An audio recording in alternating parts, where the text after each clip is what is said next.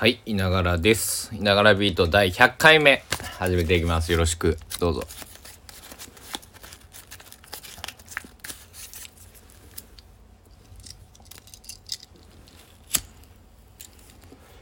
ちょっと今日はね、原点に帰ってみようっていうことで、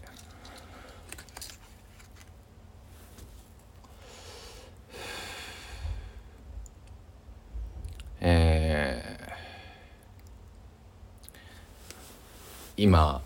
部屋の明かりはつけていません。あのこのスマートフォンの明かりだけが灯っています、えーそして僕はベッドの中にいる。でさっきまで音楽を聴いていました。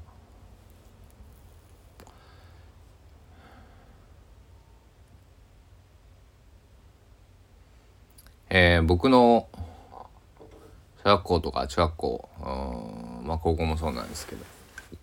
当時住んでた家には、えーえー僕の部屋にはね暖房や、えー冷房の機械がなくて夏は虫がとても夜入ってくるんだけど、えー網戸にしてで網戸の上から、えーカーテンをかぶせちゃうと風が入ってこないんでカーテンをその網戸分だけ開けるんだけどそしたら虫が入ってきてけど開けないと暑いから開けて、えー扇風機だけあったので扇風機を強にしてね。でそして昼間に濡らして、えー水に濡らして冷凍庫に入れていたタオルを持ってきて、えーそういう風に夜を越えていたなあなんてね、えー思い出して。で冬はどうしていたかというと、えーまあ全くその逆で、えーものすごく防寒をしまして、えー毛布の中にくるまっていたと。まあ結局ねどちらにしろベッドの上で、えーなんかねこうまあ机もあったんですけど机も椅子もあったんですけどなんかそういうことをする時は、まあ、深夜ラジオまあラジラジオ聞きながらこうベッドの中でいたり、えー何かこう書き物、えー当時から僕は詩を書いていたので、えまだノートに残ってるんですけど、えー詩を書いたりする時以外は基本ベッドの上で過ごしていました。ベッドの上でずっとギターも弾いてたし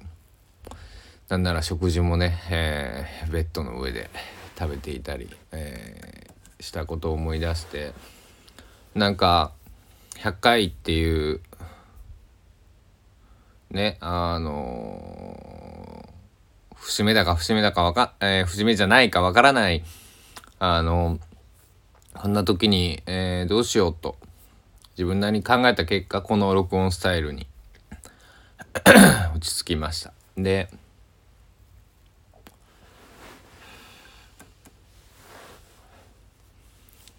なんかで今ねカーテンをわざと開けています部屋の。でこれなぜかというと当時も当時まああのカーテンあったんですけどカーテンをカーテンとして使ったことがなくて。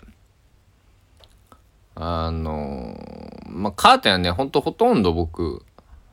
開けっぱなしだったんです。365日中360日ぐらいは開けてたんやもっとかもしれないね。だから夏その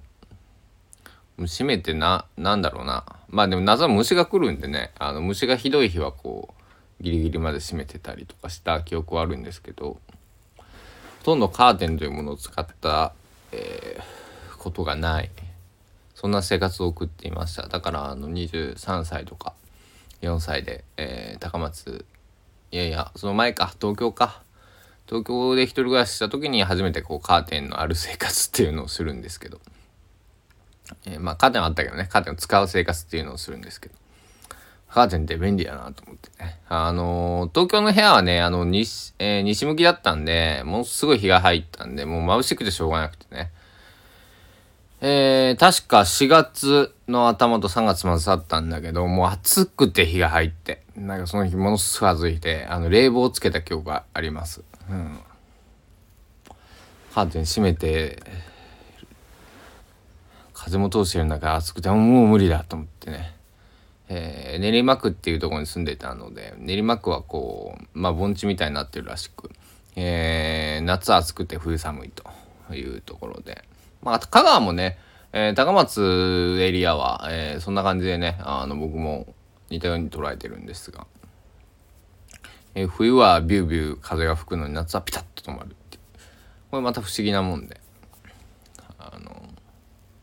まあもちろんね科学的にはなんとか気候とかっていうのはあの瀬戸内海気候とかなんかこうねあるんだと思うんですけど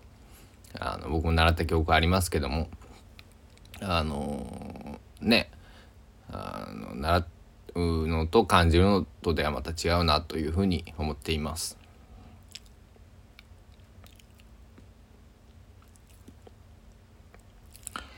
僕ね、昔からね、こうね、100回目とかなんか記念とかね、あの、遠足とか、卒業、始業式、えー、なんかそう、記念事がすごく苦手で、えー、記念事の時にはね、なんか、あの、すぐ体調崩して、えー、よく遠足とかも熱を出していたし、えー、なんか、僕の、えー、育った高知県では宿泊研修みたいなのが小5とか中 1? 中 2? とかであるんですけど、中1か、中学から中1か。だから2泊3日とかでそういう宿泊、えー、なんとか自然の家とか、えー、青少年の家とかって呼ばれるようなところに、えーと宿泊研修に行くんですが、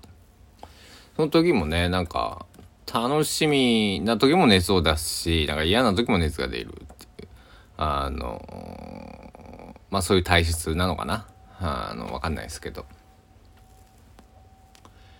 そういうのが多かったなーなんてね。えー、まあ今回もね、そういえばもうなんか100回が来るからなのかなとか、じゃあ100回目すぐもう終わらしちゃおうかなとか 思ってね。えー、そして、毎回僕、あの、日付、時間を言ってたと思うんですけど、なんかこれはまだ、なん、なんというのかな。あの、意味があることなんだろうかというのをね、少し考えていて、うん、僕にとってはね、少なくとも、えー、何年の、えー、長何日の何時に吹き込んだよっていうのは、えー、わかるんで、僕にとっては、えー、意味があるものなのかもし、なんですけれども、ま聞く皆さんはね、いつ聞くかなんて、僕には分かりっこないし、朝なのか夜なのか深夜なのか早朝なのか昼のお昼休憩にこうガッと聞いてくれてるかもしれないしシャワーを浴びながらねブル防水の Bluetooth で、えー、のスピーカーで聞いていてくれるかもしれない、えー、もしくはなんだ？うん通勤途中のね車の中電車の中バスの中。えー、そういうところでね、えー、聞いていてくれるのかもしれないと。そんな風に思ったのでなんか、えー、なんか時間を言うのはね、えー、日にちと時間を言うのはちょっとバカらしくなった、えー、そんな今日この頃でございます。で、えー、ツイッターの方にはね書いていたんですけども僕は中学校とかね小学校の時に聞いていた曲たちを今聞き直しています。この2、3日のことなんですが、まあ、尾崎豊さんだったり、えー、吉田拓郎さん、かぐや姫さん、えー、ビリー・ジョエルさん。ここら辺ですかね。うん、この辺り、と浜田省吾さんか。こら辺を聞き直していて。なぜかというと、まあ、あの、11歳からまあ15歳ぐらいまで、えー、小5から中3ぐらいまで聴いた曲、まあね、あのー、年齢的には倍以上、倍、約倍、えー、もしくはまあ、11歳から換算するとまあ3倍ぐらいね、えー、年月を重ねたわけなんですけども、まあどういうふうに、まああの、歌はね、えー、決して変わらないわけで、えー、例えば、えー2000円で買ったラジカセで聞いていたものが、えー、AirPods Pro で聞くとか JBL のモニタースピーカーで聞くとか、えー、そういう風に変わったりとか、えー、実家の自分の部屋で聞いていたのが、えー、一人暮らしの部屋で、えー、高知県じゃなくて香川県で聞いてるとか、えー、11歳だったのが29歳で聞いている。まあ、たったそれだけのことなんですけどもなんかその寝かしたのウイスキーとかね、えー、何年ものウイスキーとか何年ものワインとかってありますけども、まあそういう風な感じでね、えー、音楽もなるのかななんてね、えー、29歳の僕は、えー、思い立って、えー、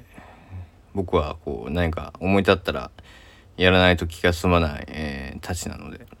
それをやってみて。まあそしたらねうんいいんですよ曲たちは。もちろん、えーと、素晴らしいミュージシャンの方たちが、え、今もね CD ショップに行けば並んでるような方たちの曲なんでもちろんいいんですけどなんかこう刹那にこう感傷に浸っている自分がいたんです。でそれっていうのはあんまりやっぱり、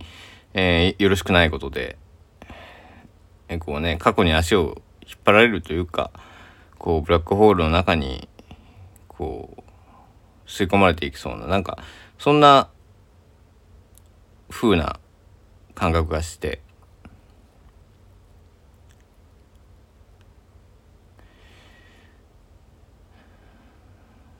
なんかたまに聞くじゃないですか。あのこの曲を聴いたら俺は二十歳の時に戻るんだとかね。あのまあそうそうまあそうとは別に僕は11歳なり15歳に戻りはしなかったんですけどこう新たにね新鮮な気持ちでは聞いたんですけどまあでもあの悪い意味でこう足を引っこずられたみたいなね。足の骨折られたじゃないけど、えー、そういう風な感覚になって。だからなんかあんまり えっとまあ意味があったよね。あのそのなんだ感傷的になってしまうっていう、えー、僕の中のこの検証結果が出ましたので、えー、それは意味のあることだったんですけども、えー、あまり良くない、え、結果になりましたので、えーまあそれはそれでまあもう過ぎ去ったことですから、えー、まあ忘れはしませんけどちょっと引き出しの中に入れて、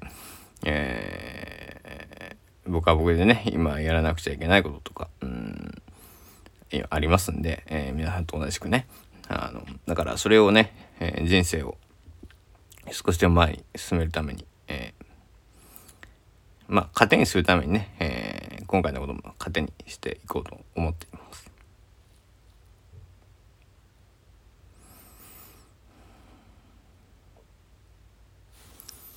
100回ね。100回。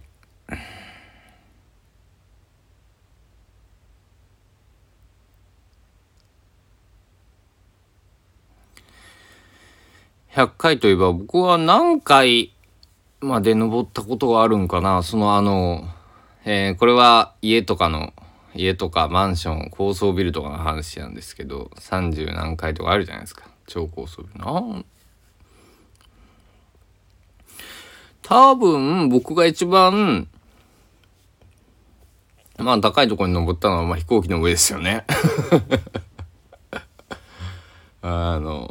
まあそれは皆さんも同じかもしれない。その場所によって。飛行機はごめんなさい。何千メーターまでマックスその行ったことがあるのか僕知らないのであれなんですけど飛行機の上なんだけれどもあのその次で言うとえっ、ー、と大阪府吹田市のね万博記念公園にある、えー、ララポート。ララポートとまあ万博公園にあるあそこにあるあの観覧車に乗ったことがありまして僕は高いところが非常に苦手でですね、えーまあ、でも観覧車には乗ってみたかったわけですよ。で夜ですよ。大阪の夜景が見えるわけですよ。この田舎者にたかあの田舎者にさせればねもうこんなチャンスはないわけですよね。で確か2000円近くするチケットだったと思うんですけど買って乗りましたよ。乗りました。まあ怖かった。いやーその時の動画が残っているんですけどねこれはちょっともう見るのやめちょっと恥ずかしくてね本当にたまらないんですけど一回だけ見たことがあるんですけどねもう。あのー、ダメだなっていう感じでね。えー、で、観覧車に乗ったのはね、僕が記憶する限りはこう初めてなんです、人生で。で、その、まあ降りた後、まあ帰りながら観覧車って、あれは何メートルあったんだよとかって調べたら、日本で一番高いとこまで行く観覧車だったってだからもう初めてにしてもう日本にちょっと経験してしまったから、もう、もう観覧車によっといいって、思いましたけど。観覧車。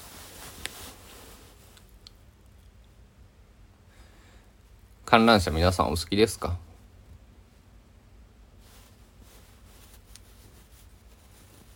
僕は観覧車見るのは好きですよ。だから観覧車を観覧する人物って書いて観覧車にはない傍観者みたいな意味ね。観覧車には好きだけど。あの観覧車に乗るのは、えー、苦手ですので、えー、くれぐれも、えー、僕に観覧車のなんか招待券とかってあるのか知らないですけど、えー、渡してこないようにしてくださいお願いいたします。えー、高いところは苦手でも低いところは結構好きでですねあの美術館なんか行くとね、えー、一番低い視点からこうそのえー、作品を見見上げてみたりとか。逆にちょっと斜めから見てみたりとか、えー、そういうことをします。えー、ちょっと僕はね美術館のそのなんかなんていうの？マナーみたいなのはちょっと分からなくて。まあ何？寝転がって見てるわけじゃないですよ。こうなんかできる限りこうちょっと覗き込むみたいなね感じで見るんですけど。あのあとアーティストさんのライブとかもねあの屋外でやってこうなんだろう。なんか後ろの方から見るのとか結構好きで。あのそのアーティストさんのライブを後ろから見るのが好きなのの理由はあってきちんとあのお客さんのね顔が見えるんですよ。でまたそれをキャッチして僕の中でこの演奏聴くっていう、えー、自分がねやっぱりライブとかをしてきた人間だからそのお客さんの顔っていうのはやっぱ気になるわけでただ、えーとお客さんと自分もお客さんだったらまたこうこう何て言うのかな、えー、客観的にねその場が見れて音楽も楽しめてっていうねあのアーティストさんだけを見るんじゃなくてえー、っていうところになりますんでまあ分かりやすく言うとね360度ステージみたいななんかそういうところとかねあのー、なんだろう。ちょっと離れたところかそのだ例えば公園のね端っこでステージ組まれてましただと公園挟んで道の向こう側から見てみるとかねあのなんかそういったちょっと、えー、ことをやるのが好きで、えー、またね違う聞き方？違う響き方がするんでねおすすめです。おすすめですって言うとあれですけど。いやいや普通いや、ま、前から聞いてあげてください。はい、うん、それがいいと思う。僕みたいな聞き方はまああんまおすすめしてもな。うんあのちょっとあれですね。はい先ほどの言葉訂正します。男に二言ありでございますので。はい失礼しました。まあそんなわけでね、いながらビート第100回目。まあ、あの、夜ビートってやつで、えー、やってまいりましたけども。まあ、えー、日も沈んでね、えーえー、ギターアンプの明かりと、えー、パソコンのハブの明かりと、えー、エアコンの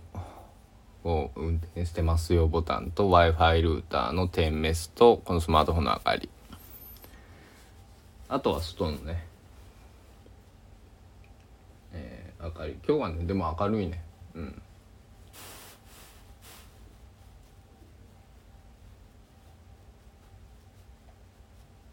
うん。えー、そんな「いながらみと」第100回目でした。皆さんもこれからまだ夜は長いですから。あそうそう。今日ね、香川大学で卒業式あったみたいです。卒業おめでとう。香川大学じゃない人にもみんなおめでとう。うん。おめでと